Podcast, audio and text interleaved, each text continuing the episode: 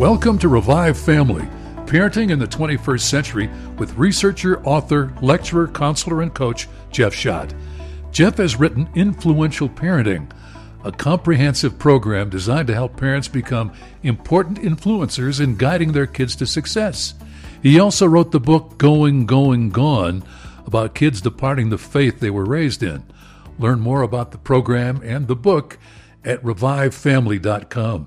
Welcome to Revive Families Connecting Hearts. I'm Jeff Schadt, the founder of Revive Family and the author of the influential parenting program that helps parents target the heart by going after the root of the issue rather than whacking away on the surface.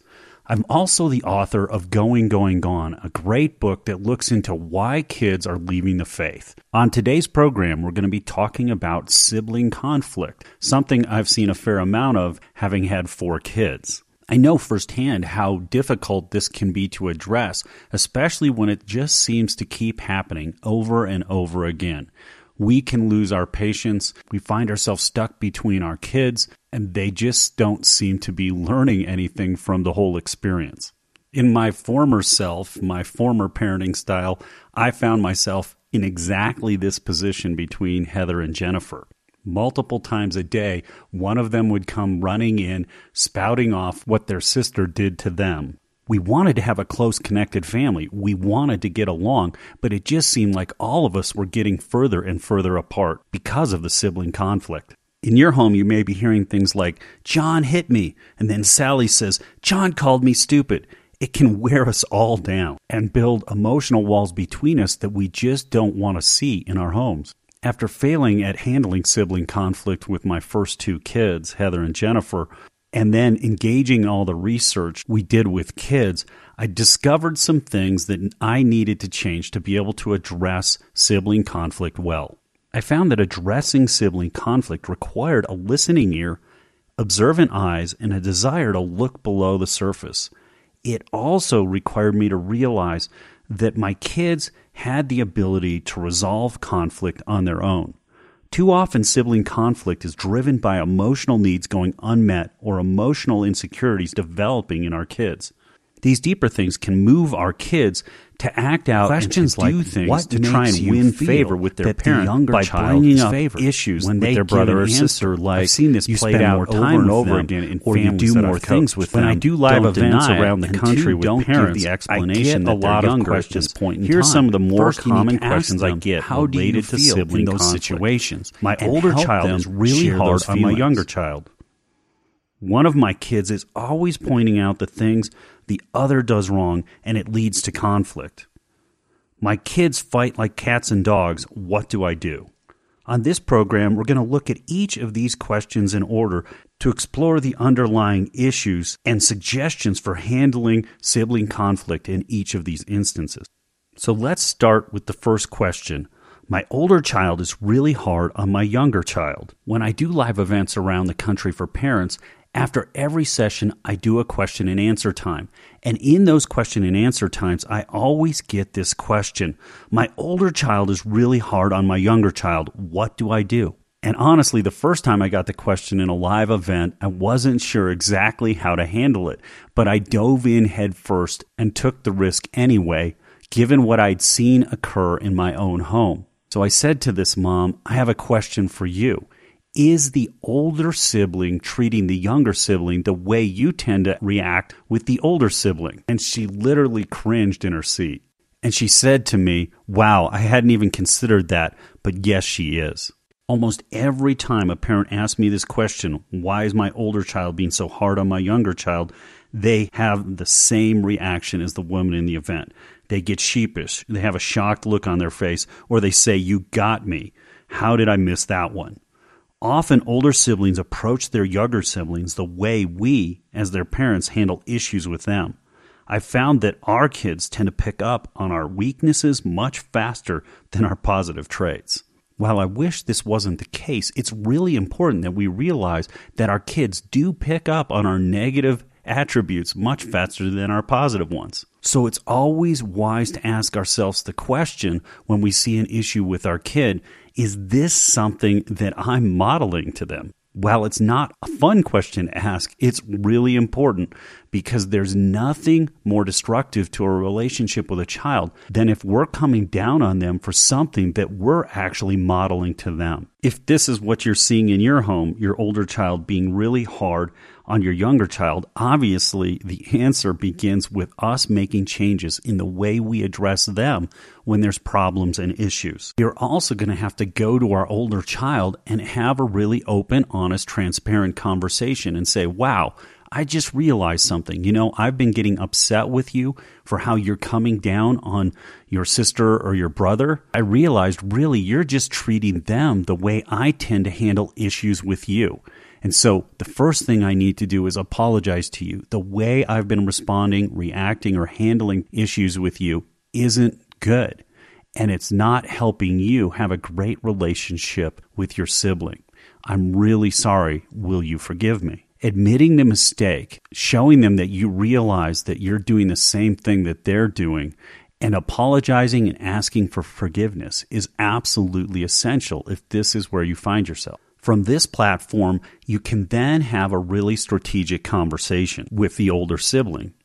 You can ask them questions like, How do you feel when I've treated you this way?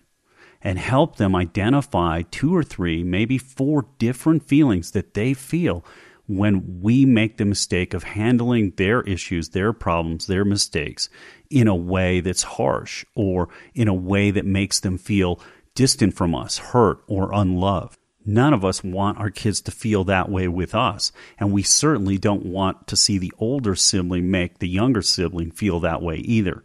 So helping them understand their own feelings and then turning the corner and asking them, how do you think your little sister or little brother feels when you treat them in a similar way? It begins to draw a 360 degree picture, a loop. And they start to go, wow, that's how they're feeling. And that's the best way to get them to begin to realize that they need to change the way they're communicating with their sibling by helping them understand how they feel when they're treated that way and then helping them see that that's how their sibling is feeling. Feelings are really strong in kids, and they're the best way to help them see the reason to make a change in the way we communicate.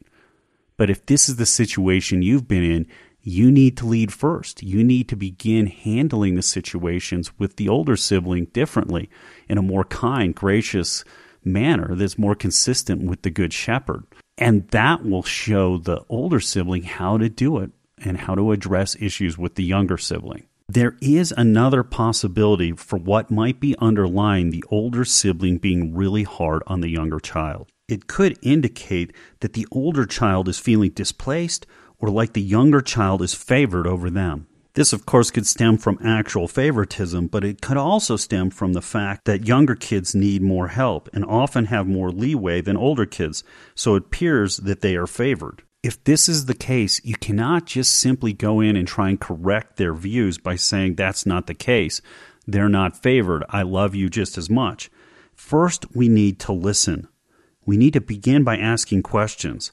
Questions like, what makes you feel that the younger child is favored? When they give an answer like, you spend more time with them or you do more things with them, don't deny it. And two, don't give the explanation that they're younger at this point in time. First, you need to ask them, how do you feel in those situations? And help them share those feelings. Often kids have a hard time reconciling and communicating how they're feeling try suggesting some possible ways that they might be feeling in this situation.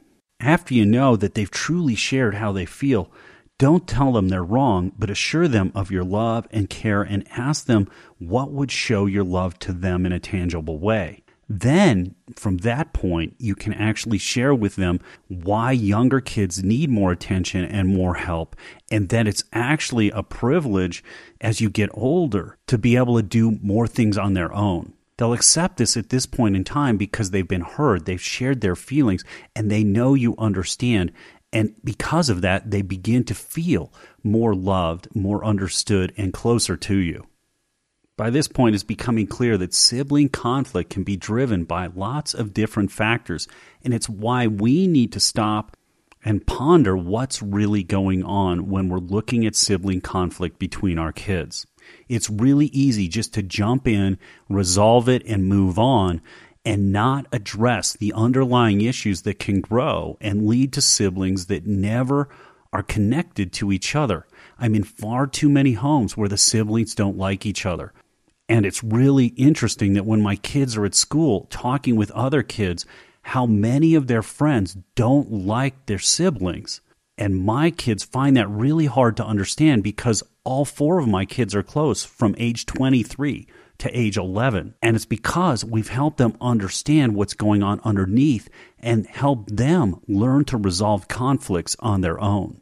When we come back in a couple of minutes, we'll talk further about sibling conflict and why it's so important for us to think beyond just the behavior we're seeing as we look at the two additional questions that I often get in live events from parents. One of my kids is always pointing out the things that the other does wrong and it leads to conflict. And my kids are fighting like cats and dogs. What can I do? I'll be back with you on Revive Families Connecting Hearts program related to sibling conflict in just a couple of minutes. Does your child listen to you and do what you ask? Are you tired of the battles? There is hope and a fresh approach to this tiring dilemma. Researcher, counselor, and parenting coach Jeff Schadt has done research with 3,500 kids that identifies why kids stop listening and hide in their rooms. The program is called Influential Parenting, and it brings a new perspective to these issues. It's bringing joy and peace back to the parent child relationship. Get influential parenting today at revivefamily.com slash radio. Welcome back to Revive Families Connecting Hearts program on sibling conflict. Sibling conflict drives our kids apart, and I've found in my coaching it often spills over into the marriage, leading everybody to feel more and more distant and more and more alone. During this program, we've been talking about the three most common questions I get related to sibling conflict, which are my older child is really hard on my younger child one of my kids is always pointing out the things that the other does wrong and it leads to conflict. And the ever famous, my kids fight like cats and dogs. What can I do? In the first segment of this show, we discussed my older child is really hard on my younger child and the two associated sources that I find lead to this issue. If that's the issue you're having, your older child being really hard on your younger child, I recommend going to our website tomorrow, revivefamily.com. Look at our resources and click on podcasts, and you'll be able to listen to the first segment of this show. Now we're going to step into the second question that I often get from parents, and it relates to one of my kids is always pointing out the things that the other does wrong, and it leads to conflict. How do I get this to stop? This is where we need to step back and assess, like we talked about in the first segment of the program. This issue can exist between a younger kid and an older, or an older and a younger. In other words, the younger kid's always pointing out what the older kid is doing wrong, or the older child is always pointing out what the younger child's doing wrong. In my coaching, I found that this isn't always as straightforward as it seems. Often the kid making the accusations continues because they are believed and the other child is in trouble. Frequently, I have discovered that they are making false or greatly exaggerated claims. Typically, is the younger child falsely accusing the older, but I've seen it the other direction as well. This damages the relationship with our children and motivates the one that's constantly accused to try and get even with the other sibling. The cycle can be extremely damaging. Breaking the cycle requires individual conversations with both kids about what they see happening or experiencing and how they're feeling about the relationship with their sibling. Too often, when I'm called into coaching situations with families, I'll find that one of the siblings is being falsely accused, but oftentimes that kid's received the label as being the problem, and so the parents aren't really hearing them, aren't really asking the questions, and aren't understanding what's truly going on between the kids. This is the reason we need to sit down and talk with them each individually and ask them a bunch of questions about how they're feeling about the family, about their sibling, about what they're contributing to the situation, and how what they're doing in the relationship with their sibling is causing them to feel about themselves. Oftentimes, this can break down the guard of the sibling that's actually making the accusations. And they sometimes will say, I feel horrible about myself. And that will be a great clue that there's something else going on here. The other thing we need to do in these situations is talk with them about how they're feeling in regards to the relationship with us because oftentimes one kid or the other will feel like they're not measuring up to their brother or sister. They're not measuring up to the parents' expectations. And when they're falling short of those expectations and not feeling like they're performing and being accepted or understood, they'll oftentimes try and tear down their sibling because it helps them feel like they're okay. Understanding how our kids really feel about their relationships with us can be a huge clue into what's driving one of the kids to point out all the issues in the other. Another set of questions you can ask them what they desire out of the relationships in the family and the relationship with their sibling. Do they want to have a close, fun family? Do they want to be close to their sibling in the short term, in the midterm, and the long term? Or do they want to end up feeling alone?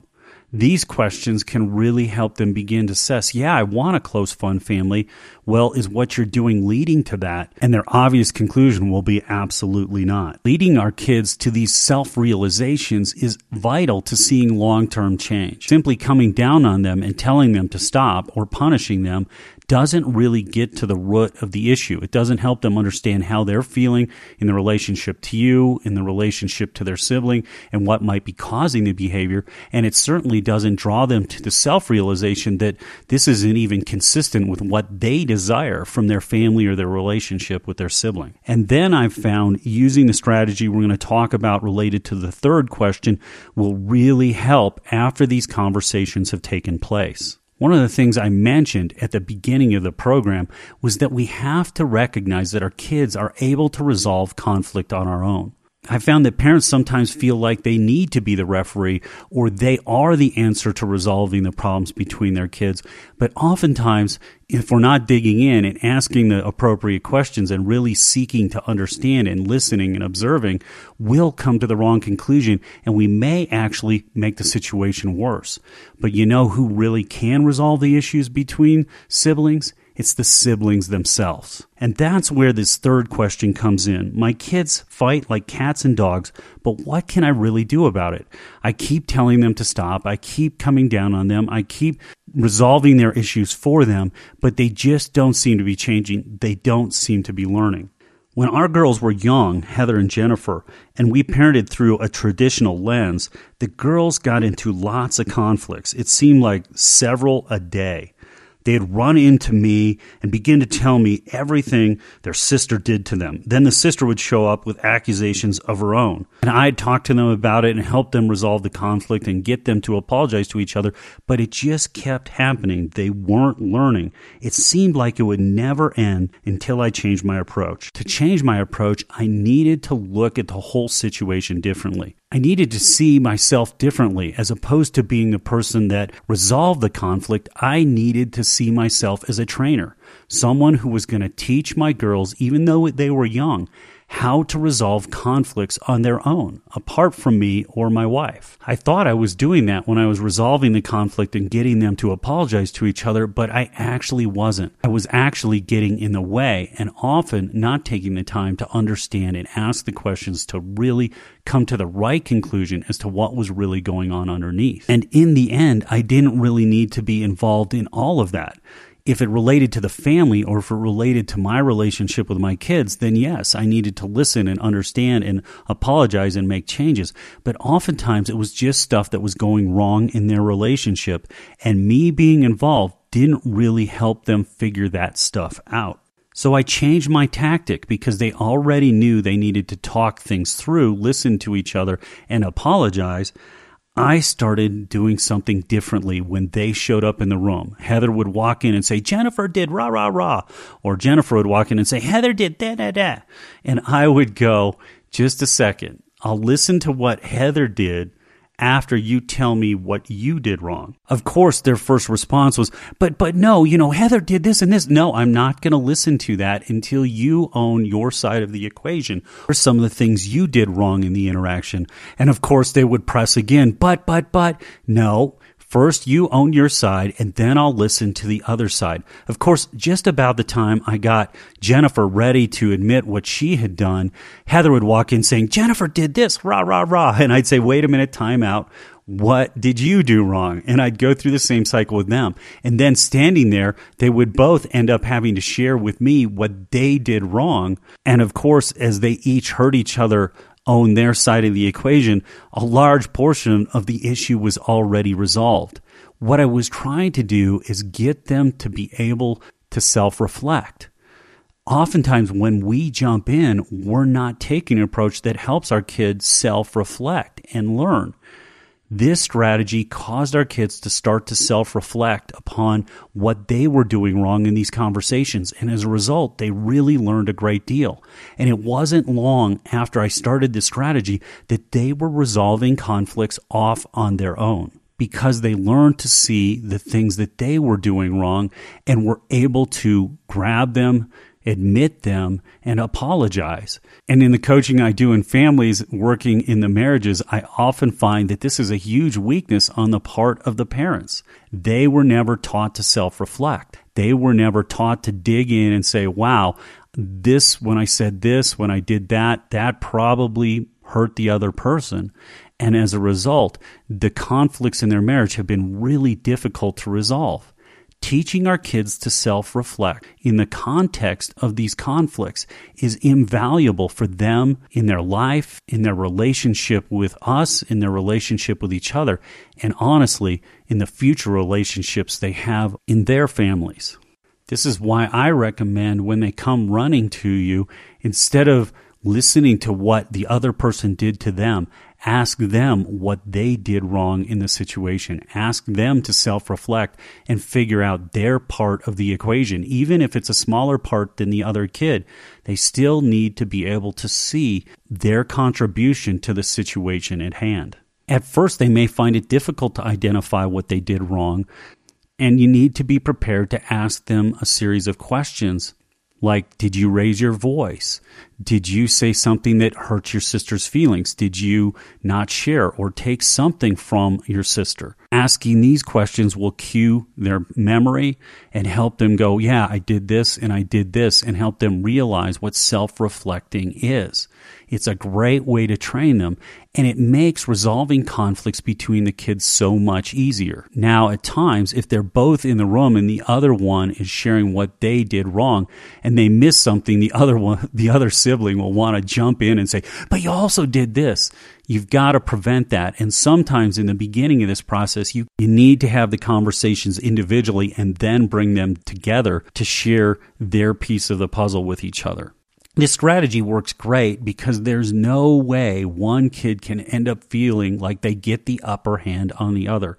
There's no way one can use it as a way to try and tear down their sibling or a way to try and bring down the favored child because they know that you're not going to be listening to their side and what they say the other did wrong, you're going to be asking them to own their own side of the equation, which is why they quickly realize that coming to you isn't the answer. The answer is to stop, calm down, and listen to each other and self reflect and then apologize to each other and move on out coming to us, their parents. Really fun related to this is as they began to self reflect, they were learning. And so a lot of the things they were doing that were tripping off each other's wires and leading to conflict began to just evaporate because they were self reflecting and they were learning from that self reflection and changing the way they interacted with each other. I believe this is why all four of our kids are so close, even though we have a huge age range from age 23 to age 11. At the beginning of the show, I shared with you that the old me, the old parenting style, definitely wasn't working for resolving conflict. It didn't work well for dealing with our kids' failures, shortcomings, and motivation issues either. And that's why we did the research and began to change everything we were doing in our home. If you're seeking a different way to parent that will help build this close connected family, I think we all desire, please consider signing up to take our online influential parenting course. It will offer you a whole new perspective and tools to go in there and go after the things that are going on underneath as opposed to just addressing the surface, where oftentimes we get frustrated, we react, and then there's conflict. Influential parenting all based upon the way the Good Shepherd led. He led with influence such that the sheep granted him the influence in their lives, and it's why he could take them into all these difficult situations, all these tempting situations, and they didn't fall because they had already decided that the way Jesus was leading was the way they wanted to live and influential parenting will help you become a great shepherd, a good shepherd in your kid's life so that you have that same type of powerful influence in your kids' lives. Thank you for joining us for Revive Families Connecting Hearts. We'll be back next week with another topic to help you stay connected to your kids at a heart level. That's it for this edition of Revive Family Parenting in the 21st Century with Jeff Schadt. We'll return soon with another program designed to help you become a wiser, more effective, more influential parent. Jeff's website is revivefamily.com. Parenting in the 21st Century is produced in association with Faith Radio. Jeff Schadt is a pastoral counselor and coach. He is not a licensed healthcare professional. What you've heard is not a substitute for seeking professional medical or psychological support.